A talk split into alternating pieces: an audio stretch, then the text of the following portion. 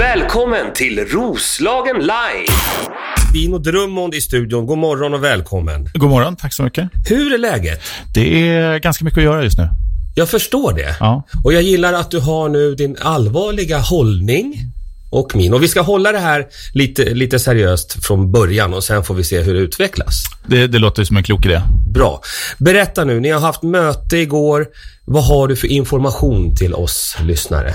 Ja, framförallt eftersom minnet är gott men kort så rekommenderar jag alla att gå in på norrtalje.se, så finns all information vad gäller coronarelaterat där och uppdateras dagligen minst en gång per dag klockan 16 även om det inte har hänt någonting. Bra.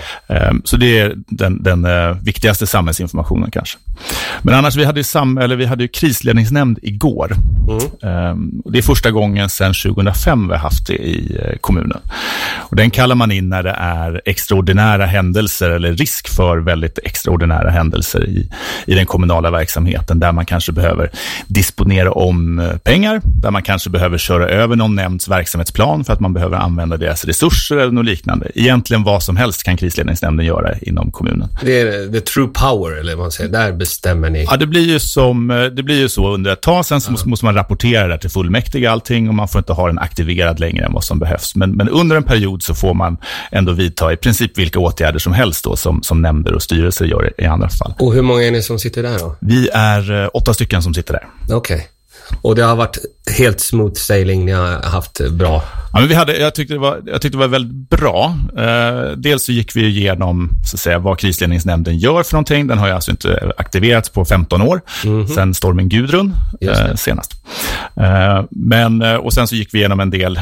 Det mesta vi pratar om där är sekretessbelagt, så vi får inte prata allt för mycket om detaljerna, men vi tittar på vilken planering som finns för ett kraftigt och snabbt förvärrat scenario egentligen vad gäller coronavirusrelaterade frågor. Idag ser vi ju inte någon gigantisk samhällspåverkan i Norrtälje.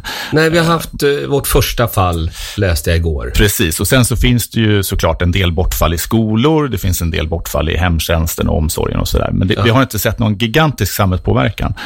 Däremot så är det ju jätteviktigt att vi ligger 1 eller 2 steg före i vår planering. Just det. Så om det blir så att det blir väldigt stora bortfall på skolan eller på omsorgen till exempel, så måste vi också ha en beredskap så att vi vet hur vi ska göra, vad vi ska prioritera, vilka målgrupper som måste ha rätt till barnomsorg och liknande för att allting ska fungera så vanligt som möjligt. För det finns en plan. Så det är precis, och det var det vi framförallt gick igenom och tittade på vad som kallas för kontinuitetsplaner. Men sen så hade vi också, eftersom vi representerar nästan alla fullmäktigespartier finns där, så vi är väldigt överens om att i dagsläget så börjar vi med att fokusera på det som är bäst för kommunens invånare. Vad är det viktigaste för att deras liv och vardag ska fungera så vanligt som möjligt? Vi måste såklart se till att det finns vatten- och avloppstjänster, att renhållningen funkar och sånt där, även om det är massvis med människor som är sjuka. Just det. I andra hand så handlar det just om att se till att vår normala demokratiska process fungerar. Och i tredje hand, och minst prioriterat, är ju det här vanliga politiska käbblet. Och det hade vi också, det är vi väldigt brett överens om, och därför har jag också riktat ett väldigt stort och brett tack till alla gruppledare från olika partier här, just i att nu fokuserar vi på att göra det som är bäst för våra invånare, och sen så kan vi bråka om någon krona på marginalen, det kan vi göra liksom i resten av världshistorien.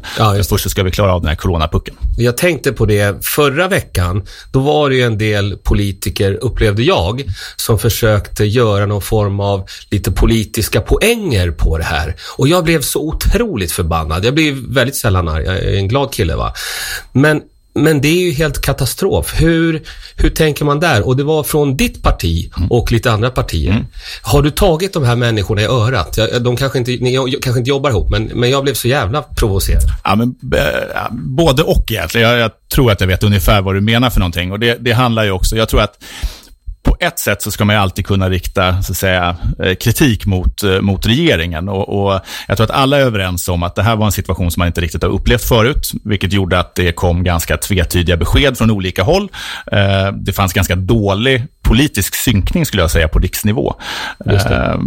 Men de får lite grann, jag har ingenting med dem att göra, det var länge sedan jag satt i riksdagen, så de får käbbla bäst de vill, så försöker vi faktiskt se till så våra 62 000 invånare i Norrtälje har det så bra som möjligt. Så vi har ändå försökt att lägga det åt sidan, och jag försöker egentligen bara på Facebook och andra kanaler egentligen vara saklig, informera om vad som händer och vilka beslut vi fattar, och sen så lägger vi lite grann av det här bråket åt sidan. För det måste jag säga att det har du gjort väldigt bra. Och det vill jag att alla lyssnarna också ska höra. För du har ju lagt upp i de här grupperna. Jag är ju aktiv på social media med Roslagen Live och Emma också. Och det har du lagt upp väldigt, väldigt bra. Du har liksom information och information och information. För det är ju nyckeln som jag ser det. Hur ser du på det?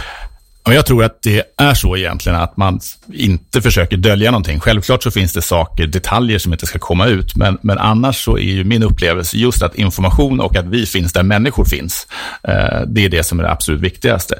Fine, vi har norrtalje.se, där har vi all officiell information som behöver förmedlas, men samtidigt om vi tittar i de här grupperna som finns på Facebook, som ju är fantastiska initiativ av privatpersoner som sitter och modererar på kvällar och helger och nätter, de samlar ju säkert 70-80% av kommunens invånare.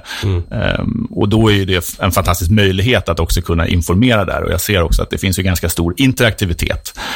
Och framförallt så är det väldigt lite spekulation, utan det är mer ärligt uppriktiga frågor kring vad som händer. För att det här är ju ett läge där, ja, men hur resonerar vi när det gäller liksom en enskild årskurs i en enskild skola till exempel.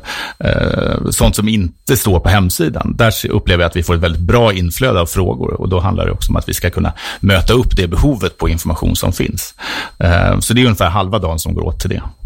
Vi har ju haft bra information, och du säger att all information finns på norrtalje.se. Där kan man läsa informationen. Men jag tänker så här nu, att jag läser på nätet att nu ska vi stänga gränserna i 30 dagar. Och jag turnerar ju också då utomlands. Jag ska åka till både Norge och Finland. Och det är ju inställt nu. Så att det betyder att det blir kärvt. Och du säger att det finns ett möte som är om 45 minuter. Jag vill veta mer om det mötet. Nu får du släppa på lite. Vad kommer göras? Vad kan jag få mina pengar ifrån? Ja, det är en jättebra fråga. Vi ska se här. Du tappade till och med pennan. Du blev så orolig så du tappade pennan.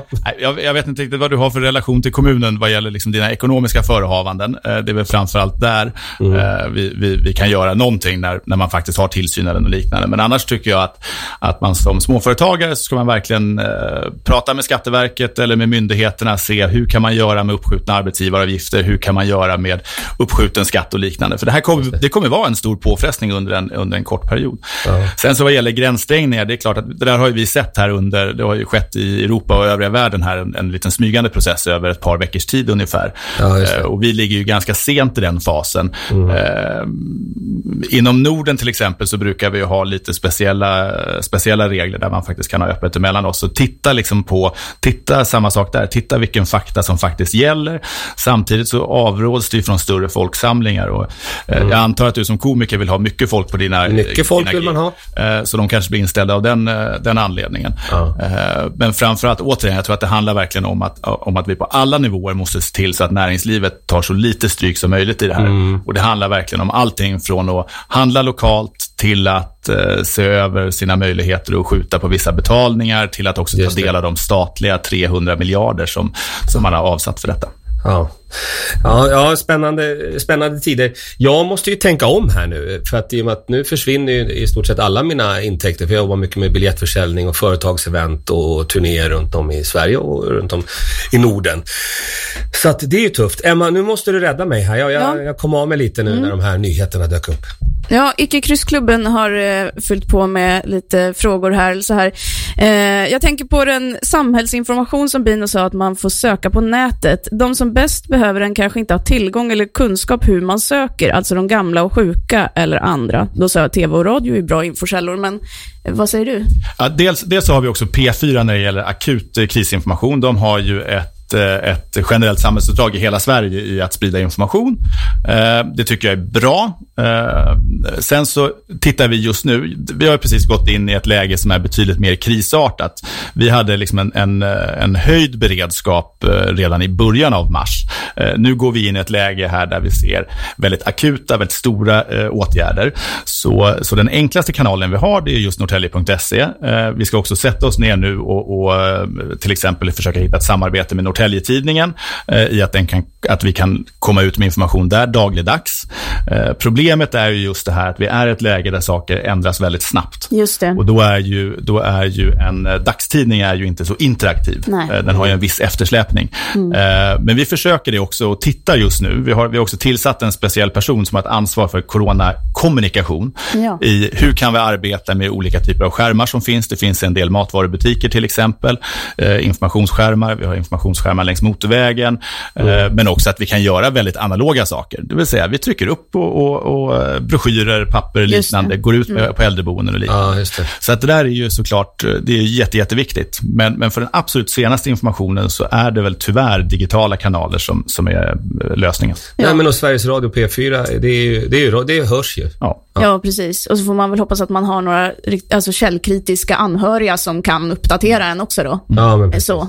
Bra fråga från vi har fans, Icke-klubben. Ja. Ska man uppmana folk att ta kontakt med dem som behöver, liksom, nu är det många som skriver listor och så här, jag kan gå och handla och sådär. Är det något som kommunen tycker att man ska göra eller är det liksom... Ja, det är också en jättebra fråga och här tror jag att det handlar om att vi har ju dragit lite lärdomar från Alfrida. När jag tillträdde så började vi med en kris med en naturkatastrof. En av de största lärdomarna där, det var just hur kan vi använda frivilliga organisationer som redan finns, Röda Korset och andra till exempel.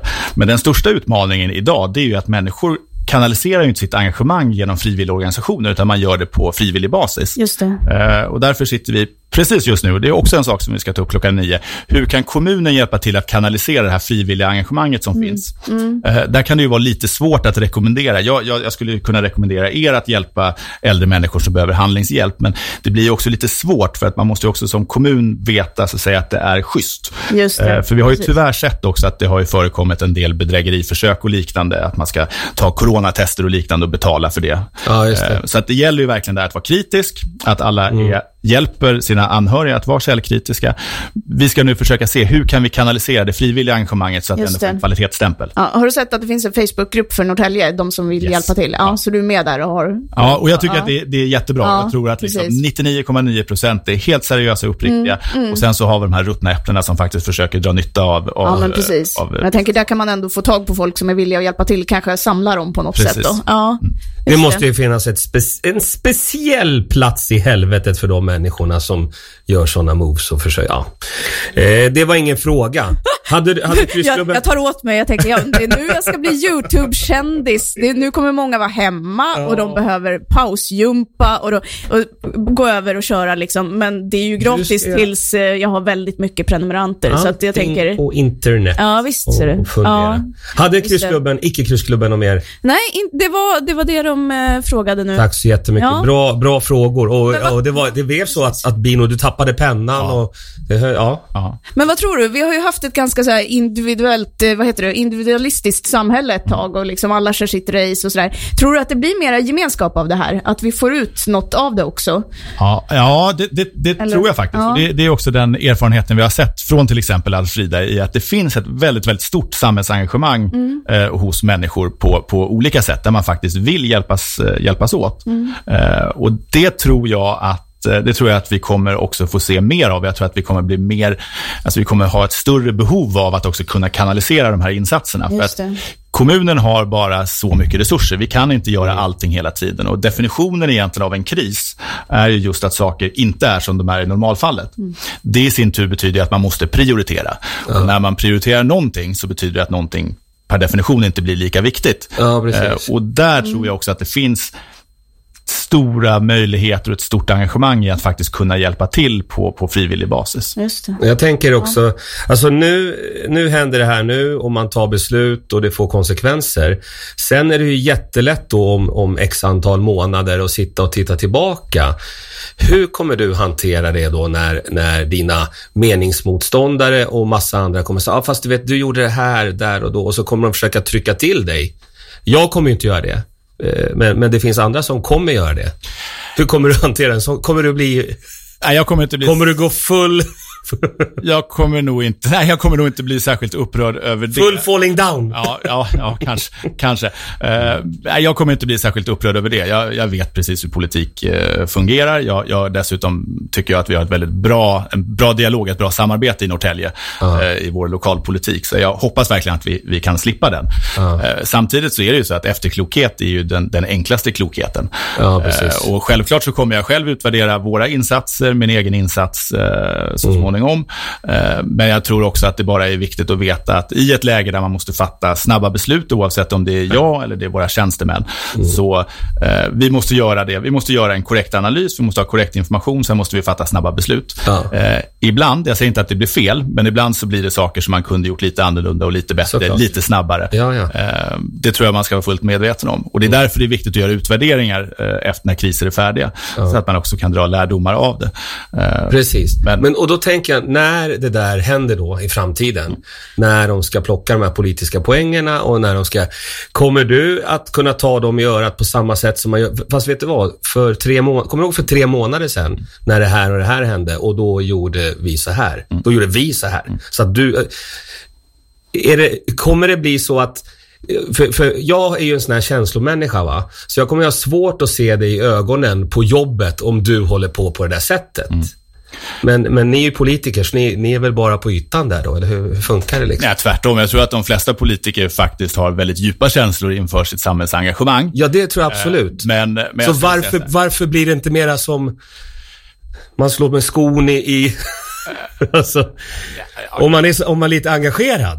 Då borde man väl bli lite förbannad också. Ja, fast det är ju väl inte en bra taktik. Nej, men jag tror att det finns jättemånga som är förbannade. Men jag tror också att det är viktigt att säga, låta de liksom processer vi har, vi måste kunna fatta beslut i dem, och sen så kan mina politiska kompisar eller mina politiska meningsmotståndare, de får jättegärna sitta och Khrushchev-banka sina skor i bordet på kontoret. Jag tror att det är viktigt att man också framförallt låter liksom Norrtälje kommun som organisation sköta sin krisberedskap i dagsläget, för jag tror att det blir väldigt lite om man sprider olika budskap, man sprider oro eller liknande, utan där får man kanske bara ett förtroende.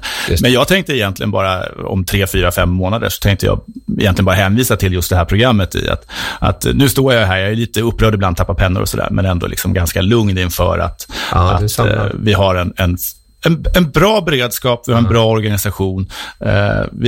Det finns egentligen ingen som gör någonting för att jävlas med någon annan, som man kan tro ibland när man följer sociala medier eller debatten, utan vi försöker faktiskt göra så gott vi kan för så många människor som möjligt. God morgon hörni, det är Roslagen Live. Vi är här och nu är det dags. Emma Fransén har en lista. Ja, och det är faktiskt en stulen lista, tänkte jag säga. Det är lånad. Ja, lånad. Avonova företagshälsovård har en chefpsykolog som har gett tips på så kan du hantera stark oro för coronaviruset. Just precis, och då är det så att jag är ju stand-up-komiker just nu, det är min roll just nu, och Bino Drummond är politiker och det är hans roll just nu, och här börjar vi. Ja, och då kommer lite intro till det här då. Många följer utvecklingen och känner helt naturligt en stark oro för det nya coronaviruset.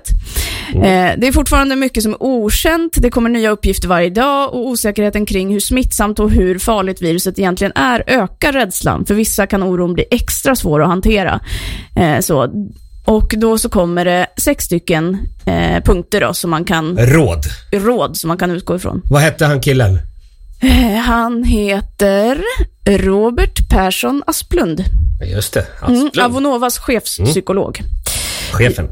Ja, och då är nummer 1 att följa Folkhälsomyndighetens riktlinjer angående hygien och begränsning av smitta. Ja, det håller jag med om. Vad säger du? Det låter kul. Jag var så snabb. Nej, men nu tog jag den. Då får du ta något annat. Begränsa din informationshämtning om corona till några få korta tillfällen per dag. Så där skulle jag säga. Alltså jag kan förstå det på ett sätt, speciellt om man kanske är äldre och isolerad. Men annars så skulle jag säga att det är nog ganska viktigt att försöka hålla sig ständigt uppdaterad lite grann beroende på vad man gör. Men ska man ha radion på hela dagen om man sitter hemma och inte tänker gå ut den dagen, oavsett att man är hemma, man smittar inte någon, man är inte sjuk själv och känner stark oro? Nej, då ska man nog titta på film. Ja, eller hur? Man kan ta en paus och se en film. Mm, Armageddon ska man säga. Ja. Ja, just det. Eller vad heter Pestens tid? Ja. 6 timmar. Vad kan exakt. Så. Aj, aj. Nej, du Emma, du är programledare. Du ska hålla lite straight face. Ja, Bino ska definitivt hålla straight face. Jag gör alla pestskämt. Ja. Okej, nej, men det är klart man ska hålla sig uppdaterad så, men inte hela tiden kanske. Jag hade några elever igår som blev ganska oroade så, och då hjälper det kanske inte än att bli ännu mer stressad, för det sänker ju också immunförsvaret. Så kanske hålla sig uppdaterad, men just kolla folkhälsomyndigheten. Klockan 16.00 uppdateras kommunens hemsida. Ja. Så minst 16.00. Ja, just men det är bra. Ja. Men man kan också lyssna på Roslagen Live 7-9. Det kan man göra. Och där just kommer också information. Ja. Ja. Okej, nummer 3. Tänk på att inte sprida rykten eller felaktig information. Ja, alltså det är ju det där. Jag kan inte skoja till det här. Nej, jag känner att det går inte. Du har tagit något på allvar för en gångs skull. Nej, det är inte okej. Jo, det är helt okej. Alltså, det är ju bara de som är rejält korkade som nu går in och sprider desinformation och ljuger och tjafsar och jiddrar och så. Ja. Eller om man är väldigt uppstressad, tänker jag att det är ett sätt att hantera att man hör något och bara, det är viktigt att dela allting, men tänk efter så här, ta ett andetag och så. Är det här eller ska jag ta Folkhälsomyndigheten? Mm. Okay, men, ja. Jag förutsätter att vi låter väldigt kloka bara två. Men får man skämta då? Alltså det är ju mycket skämt nu. Det är det. Om det är tydligt att det inte är falsk info, utan det är så här toapappret. Det finns ju någon nu, när fotbollssäsongen startar igen sen, då kommer alla använda sig toapapper som sådana här gilanger utöver. Kasta, exakt. Liksom. Jo, men det tycker jag att man får göra. Bara man liksom, så man behöver inte skämta om så här, nu är alla skolor stängda. Nej. Notera att inga grundskolor är stängda. Där tror jag att det går lite fel. Men du vet de här tecknade gubbarna som är så här, vad vill vi ha? Och så, du vet, så här. Just det. Vi köper toalettpapper, coronavirus. Ja, jag är inte komiker så jag kan inte det. Det tycker jag ändå liksom kan lätta upp stämningen på något sätt. Och där får man väl egentligen bara göra lite skillnad på sina roller. Jag tror att det är dumt om kommunen går ut och har liksom ett stand-up-pass. Exakt. Där får man skilja på det. Precis. Jag har en kompis som heter Jim Jeffries. Han skrev ganska kul, tyckte jag. Han skrev att nu alla ni vaccinmotståndare, det är bäst att ni stick to your guns, att ni höll i den här åsikten nu när vaccinet väl kommer. Det tyckte jag var lite både komiskt och tragiskt och tragikomiskt. Mm. Ja, så det var det. Vad har du mer?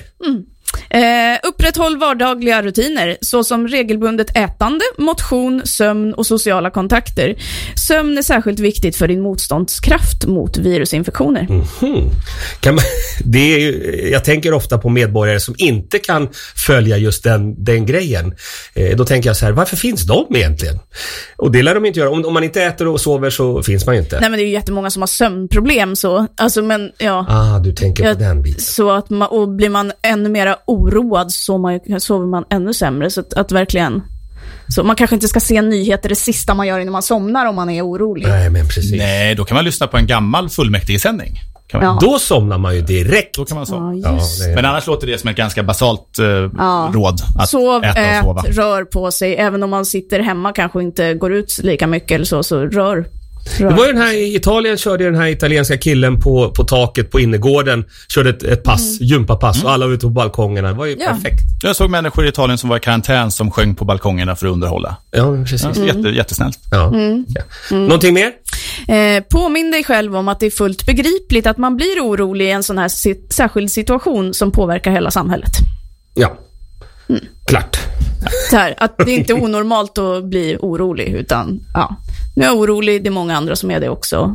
Det är normalt. Helt normalt. Ja. Jag kan säga att vi som jobbar med humor och underhållning, vi har ju en väldigt drastisk syn på såna här grejer att vi kommer alla till slut dö. Men det är inte just nu, utan nu passar vi på att leva och göra en lista med Emma. Har du någonting mer där?